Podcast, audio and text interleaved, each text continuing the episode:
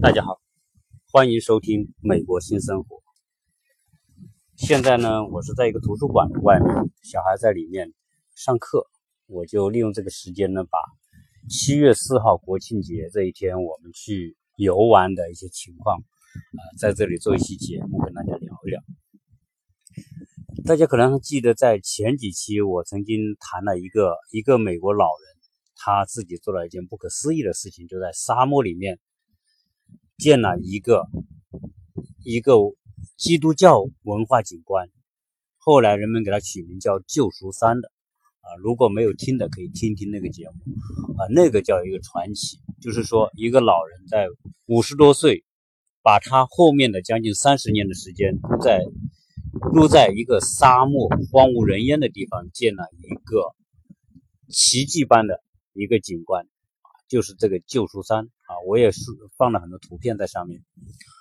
那么今天我我想谈的呢是另外一个景奇观，这个奇观跟那个有点相似，只是说呢这个景点呢不在沙漠地区，而在于旧金呃洛杉矶的这个老城。那这个故事呢说来也很传奇，呃说什么呢？就是说有一个疯子哈，所有做这种不靠谱的。做这种不可思议的事情，啊，做自己心目当中啊想做的梦想的那种事情的人啊，多半都是在正常人看来他们不正常啊。当然啊，事实上他们也是很正常的，因为他们心中有自己的梦想，有自己的愿望，只是说这些是极其普通的人。那么为什么后来会成为历史文化遗产的一部分呢？就是因为他们是普通的人。他们靠一己之力去完成在普通人看来不可思议的事情。那这个故事呢，就是讲在洛杉矶老城的有一个塔，有一组塔叫华兹塔。那么翻译过来的华兹呢，就中华的华兹，就是啊，就是滋润的滋去掉三点水，塔就是那个建造的那种高塔的塔啊。那么它的英文名叫。W A T T S 啊 wats 啊，那么翻译叫叫华兹塔。那这个塔的故事呢，说来还是蛮传奇的。实际上，这个人呢是一个意大利人。那么早期呢，他就啊到了美国。早期到美国来都不用签证的啊，就是说只要你搭上到美国的船，你就能够上岸。所以那个时候不止，那时候移民基本上都是啊非常，只要你敢登上通向美国的船。啊，你就可以到美国来。那么他就是其中一个，他是意大利人。那么他到美国来呢，他能干嘛呢？他早期是一个建筑工人，就是搞建筑的、建房子的，跟水泥、钢筋、砖头打交道的这个人。那么他就，呃，他在美国去过啊，纽约住过。那后来呢，他又来到旧金山。啊，你知道意大利它也是欧洲嘛？他一坐船往西，一渡过大西洋就到了，还是新英格兰地区，还是到纽约地区。那后来呢，他就移居到洛杉矶。这个人呢，出生在一八七九年，那应该就是属于一百多年前的人物了啊，将近一百五十年前的一个人物。他出生在那个年代，那么后来到美国来之后呢？关于那个他早期怎么来美国的，也没太多记录，因为他就是一个草根嘛，他实际上还是个半文盲，就是他能认一点字，但是认字也认不多，实际上就是一个呃半文盲的这个这么一个普通的一个建筑工人。那他到到了这个美国之后呢，他也追逐他的美国梦。那后来他在洛杉矶这边，他就做建筑工人。做建筑工人，实际上呢，他也离过几次婚啊，他离婚呢。这个家庭破碎，他当然他也有小孩，后来又重新结婚，但他实际上他后来的生活还是不错的，在这个当建筑工人，他毕竟还是属于技术活嘛，所以呢，收入啊什么还不错，呃，他还甚至把他的姐姐啊，把他的母亲呢从意大利接过来，都住在一起，所以他生活生存是没有问题，他不是那种流浪。那种完全是属于这种这种没有着落的人，他还是有这种啊比较好的生活条件啊，当然也不是特别好，就是一个普通中产阶级嘛。所以后来他有钱之后呢，他就在现在建这个塔的这个地方就在洛杉矶的老城，这个地方离机场大概也就是几英里不远啊。那么买了一小块地，那旁边还是铁路呢啊，就离铁路很近。他就在那买了一块地，这块地呢是特别特别不规整的，是一个斜的、长长的三角形的这么一块地。他买了这块地，他自己还在这盖了个房子在这住。后来呢？他到了四十二岁的时候啊，就是一九二一年，他四十二岁的时候呢，他就他就想，他想干一件事情，干一件他心目当中了不起的事情。但是对于他来说，他就是普通的工人，他能干嘛呢？后来他就想，他在他的自己这块买的这块宅基地上面，他不是一个长长的斜三角形，有一那个靠这个尖尖的那一段是不好建房子的。他就说：“哎，我把这个地方呢，我来建一个我自己心目当中的建筑。他不是搞建筑的，要建一个塔，建一组塔。那么他立下这个志向之后呢，他就开始建，一建就是三十四年。大家听到是三十四年，从四十多岁来实现他做普通普通草根心目当中的这种梦想啊，就是建一组他心目当中的塔。当然好在他。”他的条件是，他是建筑工人，他懂得怎么建建筑，那么他没有材料了，所以他为什么要好三十四年才建成呢？按照现在来说，你要建一个建筑，啊，能够有现代的这种技术、现代的这种建筑工具手段，那建一个一一百层的楼也可能就几年就建完了，啊啊，建那种二三中像中国建那么三四层、十层的楼，可能两年就建完了，啊，他干了三十四年，因为他是在。完全没有现代建筑技术、建筑工具，完全靠人力、靠人工、靠一点一点累积材料建起来。这个就跟我们说旧书山那个那个老人家啊，那个 Net，他建那个旧书山，他也是靠自己、靠手工、靠稻草、靠粘粘土来建的。那么他呢，是靠在工地。在那些垃圾桶里捡那些破碎的东西，他捡哪些呢？就捡那些破钢筋啊！工地上有人扔下来破钢筋，那有人说，哎，他搞点水泥，对吧？啊，捡点那些别人剩下的水泥，然后呢，捡些石块，再捡些什么呢？再捡些砖头啊！那最后呢，他再捡些什么？人家扔掉的那些瓷片，工地上有剩下的瓷片，人家打碎的碗、玻璃杯。酒瓶就是这些，我们说可能看到日常生活当中最普通、最普通的那些材料，他就以这些东西为材料，就开始实施他的这种伟大的计划。他当然，他这个做这个建筑做的很了不起啊，因为到现在为止，这个建筑，呃，应该说已经七八十年了，仍然是非常牢固的屹立在那里。所以他是用了他的建筑技术来建这个房子。他建房子的时候呢，他。的后面的第二任老婆还跟他一起建，跟他一起建了十几年。这个女的也很了不起，但她最后实在受不了，就是因为什么呢？因为她所有建这个房子，她白天是要建去建筑工地打工上班的做事，她所有下班回来的时间、周末的时间和假日的时间，就完全都投入在建这个他心目当中这件伟大的这个作品上面。他他的这个第二任妻子跟他干。干了十几年受不了，后来也跟他分开了。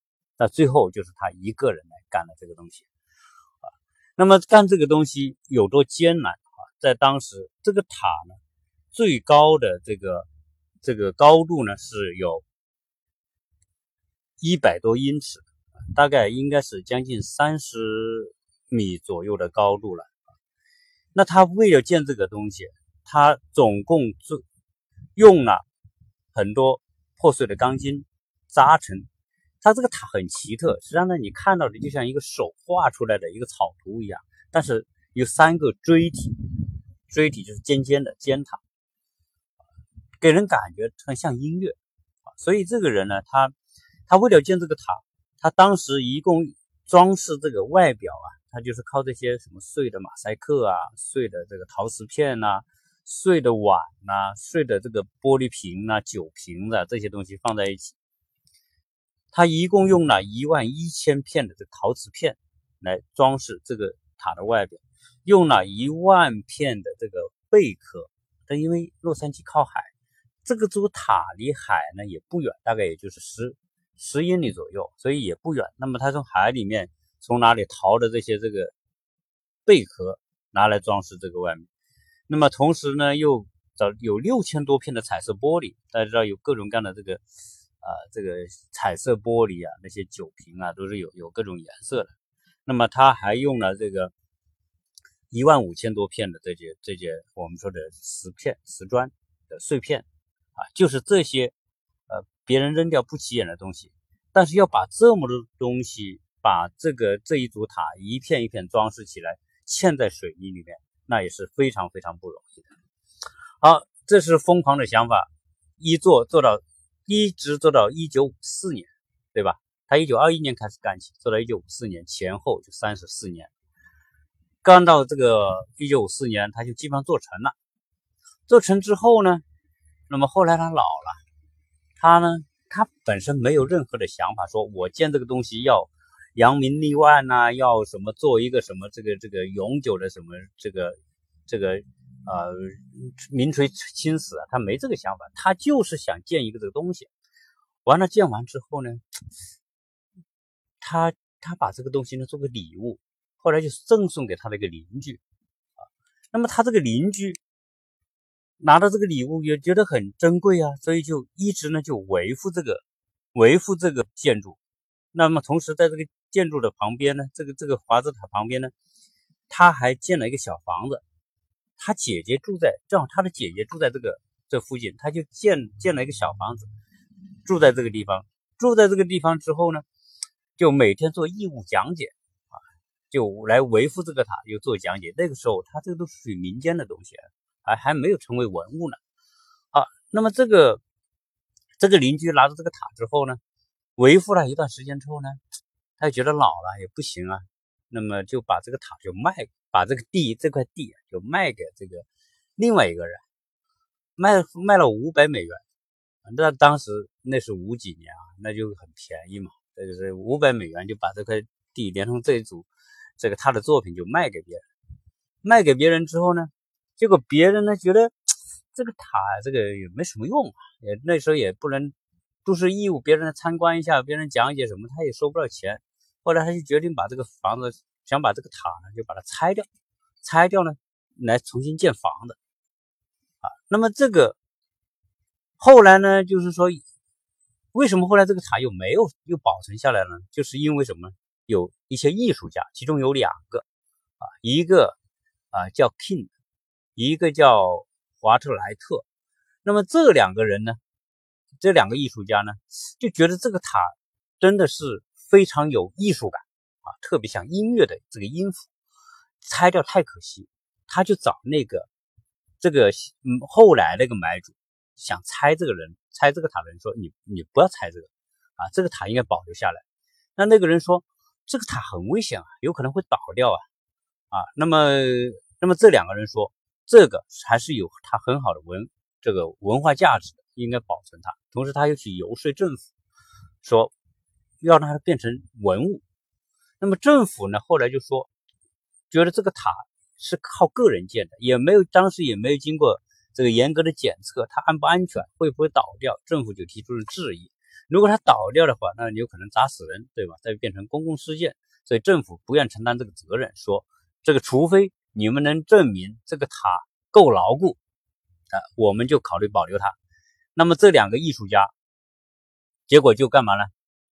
就找来检测公司，这个检测公司专业的建筑检测，主要是检测这个房、这个这个塔够不够牢固，会不会倒掉。结果经过专业的检测。你看这个这个老头，他是懂懂建筑的，他做了地基，但地基做的不是很深，他地基里面就埋了钢筋和水泥。那么他有这个地基之后，他往上建。那么做测试的时候，这些测试人员在整个塔的顶端加重加了一万磅的这个重物，就是一万磅加在这个塔的顶端。那么看它放多久之后，看它变不变形。结果一万磅加在这里。达到检测时间之后，它仍然没有变形，就说明它的安全性是非常完好的。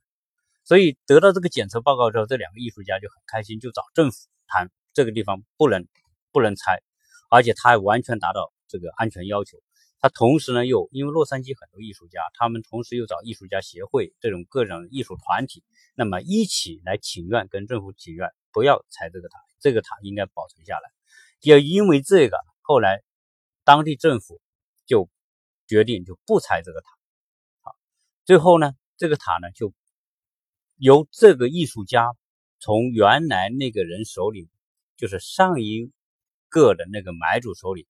那么花了几十美元，当然艺术家也没钱。他说：“我先给你二十美元当定金，你这个塔你就不会卖了。然后以后我们再给你更多的钱。”啊，那个人真真的也就也就保留了这个塔。后来这个塔呢，就变成什么呢？就变成了这个呃洛杉矶市政府认可批准的一个作为一件文物保存下来。那么后来再往后来，这个这个地方呢，这地块就保留下来了。甚至在旁边还建了一个艺术中心，啊，就是一个管理处吧，相当于。那么现在的这个塔的所有权归谁呢？归加州州政府的文物管理部门所有，就是它已经完全变成了一个文物。那么这个建筑上呢还立了牌子，这个牌子就是它作为呃作为一个文物的这个这个证明啊，就是受政府保护的啊，所以这么这个塔呢就就因此保存下来。建这个塔。应该说是历尽千辛万苦，他要一个人爬在那种三十米、将近三十米高的这个这个塔里面，他靠那个楼梯，同时呢要靠一个一片一片的去粘那个东西。这个塔呢，它为了它让它变得牢固，它是锥形的，锥形的就是一根一根的围成一个锥锥锥形，但是它有这么高，它这个一根一根的这个钢筋不牢固，它又做了横向的这个这个用钢筋去捆绑它。做了一百五十多个圆环，就把那个呃锥形的这个塔就构成了这么一个，它看起来就像由线构成的这么一座塔啊。那么这个现在呢，那么这个老头呢，后来当在下面还建了一些小房子什么的，但后来这个房子还起过大火给烧了啊。目前这个塔呢，我们去看的时候呢，它就是属于维护阶段，因为现在属于政府的这个资产啊，文物部门的资产。啊，现在也收门票，但实际上收不收门票，啊，很多人都是慕名而去的，就是说怀着对一个普通草根的那种普通人的伟大，怀这种敬仰之心去看它，而不是真正说看，因为这个在当初他建的时候，他说他要干一件大的建筑。啊在当时，在没有任何建筑工具手段的情况之下，靠完全靠手工建，那是很很难得的。但是现在去看，因为现在到处是高楼大厦、高大的建筑，看完之后你也不觉得它非常的高大。但是呢，这种这个故事作为一个草根的心中的梦想，最珍贵的就是这个东西。就是说，任何一个草根，再普通的草根，再普通的小市民，你有一个伟大的梦想。你全力以赴去做它，你也会震撼人的心灵。所以很多东西的伟大不在于它多么多多多么的这种完全高大上才叫伟大。就比如洛杉矶有很多像亨廷顿花园图书馆啊，像那种啊，比如说像保罗盖蒂博物馆啊，那种伟大是一种伟大，那是富豪们的这种体现他丰功伟业的一种方式。但于普通的草根呢，像罗迪奥这样的一个人呢，就一个普通的半文盲的建筑工人，他能干出这个事情来啊，这也是令人值得非常值得敬仰的一种事情啊。所以去看过的人，内心对这个人做这件事情还是充满敬仰执行的啊。最少我是这样啊，别人是不是我不知道。所以我就认真的把它挂在这个，他用当现在是用铁栏杆把它全部围起来，后面建了一个广场。当时，当时为了保护这个建筑不被政府拆掉，当时洛杉矶的艺术家的协会协会的那些艺术家们、那些歌星们发表专辑的时候，还专门选在这个塔。当时在美国非常著名的歌星，他要发表专辑，那么他专门选了这个塔做背景，在所以现在在这个塔后面建了一个小小的广场，还有一些小小的这个水泥座位。啊，那么在这里作为现场发布，那么包括什么时装发布等等，艺术家就通过这种方式来制造影响，让政府最后觉得啊，这个人民的呼呼声，艺术家的呼声啊，应该得到尊重。所以当时这个这个塔也因为这个而保留下来。那么我看完它整个这个建造的过程啊，确实觉得啊，普通的人草根市民也能做出一些伟大的事情，最少在他的人性方面是是精神方面真的是令人敬佩。只是可惜的是什么呢？啊，这个地方啊坐落的地点现在看来是有点问题啊。那么现在我们去看的时候，还是有很多人慕名而去。我可以知道，这一定是慕名而去的。啊，因为你现在在谷歌地图上，你搜“华兹”两个字，那么你一定会出现华兹塔啊的这个这个地点。那么你导航就可以进去。只是因为洛杉矶这个城市啊，啊，实际上洛杉矶的老城市是是很糟糕的啊。当，全美国所有大城市的老城都很糟糕。糟糕在什么呢？因为这个老城呢，都是有很多地方就是属于非常脏脏乱差的地方。脏是不用讲的，没有人搞卫生啊，那垃圾也是到处都是。乱呢，你看那个地方，那个房子都是有些就是很破旧的，就是低收入、中低收入甚至低收入家庭住的那种地方啊，住的有很多是，呃，我们说的失业的啦，有很多黑人呐，有很多就是给人你走到那里去的时候感觉特别不好。所以这么一个很有文化感的这么一个历史建筑，坐落在那个地方不行。所以很多人去到那，至少我们去到那时候感觉 不是滋味，就觉得这个周围环境太乱，甚至就有点说不太敢久留的那种感觉，因为感觉不太安全啊。所以看破周周边的房子也是年久失修的，花园也没有打理的，都是小小房子。当然看到这个流浪汉也经常就躺在这个街上的很多啊。所以因为它处在这样一个位置，也是影响了这组建筑的它的这个。被人们呃浏览的这种便利性也受到了影响。你要开车开啊，一开到市区，我们每次到了这个老城区，我们就特别不舒服，人就变得紧张啊，也要要眼观六路，耳闻八方，要留意周边的情况啊，这个流浪汉啊、红绿灯啊啊等等这些情况。然后这个环境也看上去脏脏的，也没有人维护，没人打理啊，就是这种这种人就很杂乱，收垃圾的、捡破烂的很多啊。像这种情况之下呢。也就影响了这个这座塔，所以我们昨天一天的时间呢，因为这座塔呢，我在网上是看了很多它的介绍，然后一直想去看，所以昨天我们抽空就专门去看了。那看完之后啊，当然这个塔本身还是不错的，现在在整个里面在维修，在维护啊。但是你从外面的，如果你去，你在外面也能看得很清楚啊，看着这个这个整个的这个景点啊、地貌啊等等。但那个地方呢，你不会久留啊，因为还是感觉你你看完你会认真看，看完之后你就会想走的那种感觉，那不会久。它也它没有成为真正的所谓所谓这种广场啊、文化公园是，它也叫文化公园，但是那个地方呢啊，就是环境还是周边的环境还是有点有点差，所以我们看完之后呢，就去海边去玩。那么关于这个华兹塔的它的这个整个的情况和大概的故事呢？就跟大家分享到这里。那么，在美国呢，我们说，呃，这种东西能得以保存，也是一种幸运的事情。那么，当大家能够感受啊，在美国就有很多这种奇葩的事情。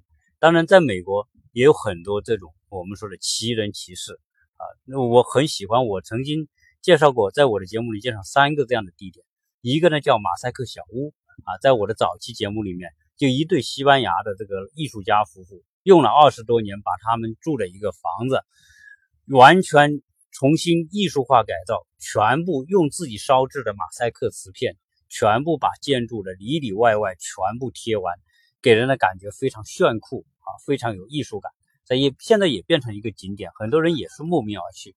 那么第二个就是我前面讲到的这个救赎山啊，在沙漠里面用彩色涂料所画绘制和堆积的那么一个。以基督教为主题的这么一个一个景点，那么另外一个就是这个华兹塔了。好，关于美国的这些奇特的旅游和景观呢，今天就跟大家介绍到到这里，谢谢大家。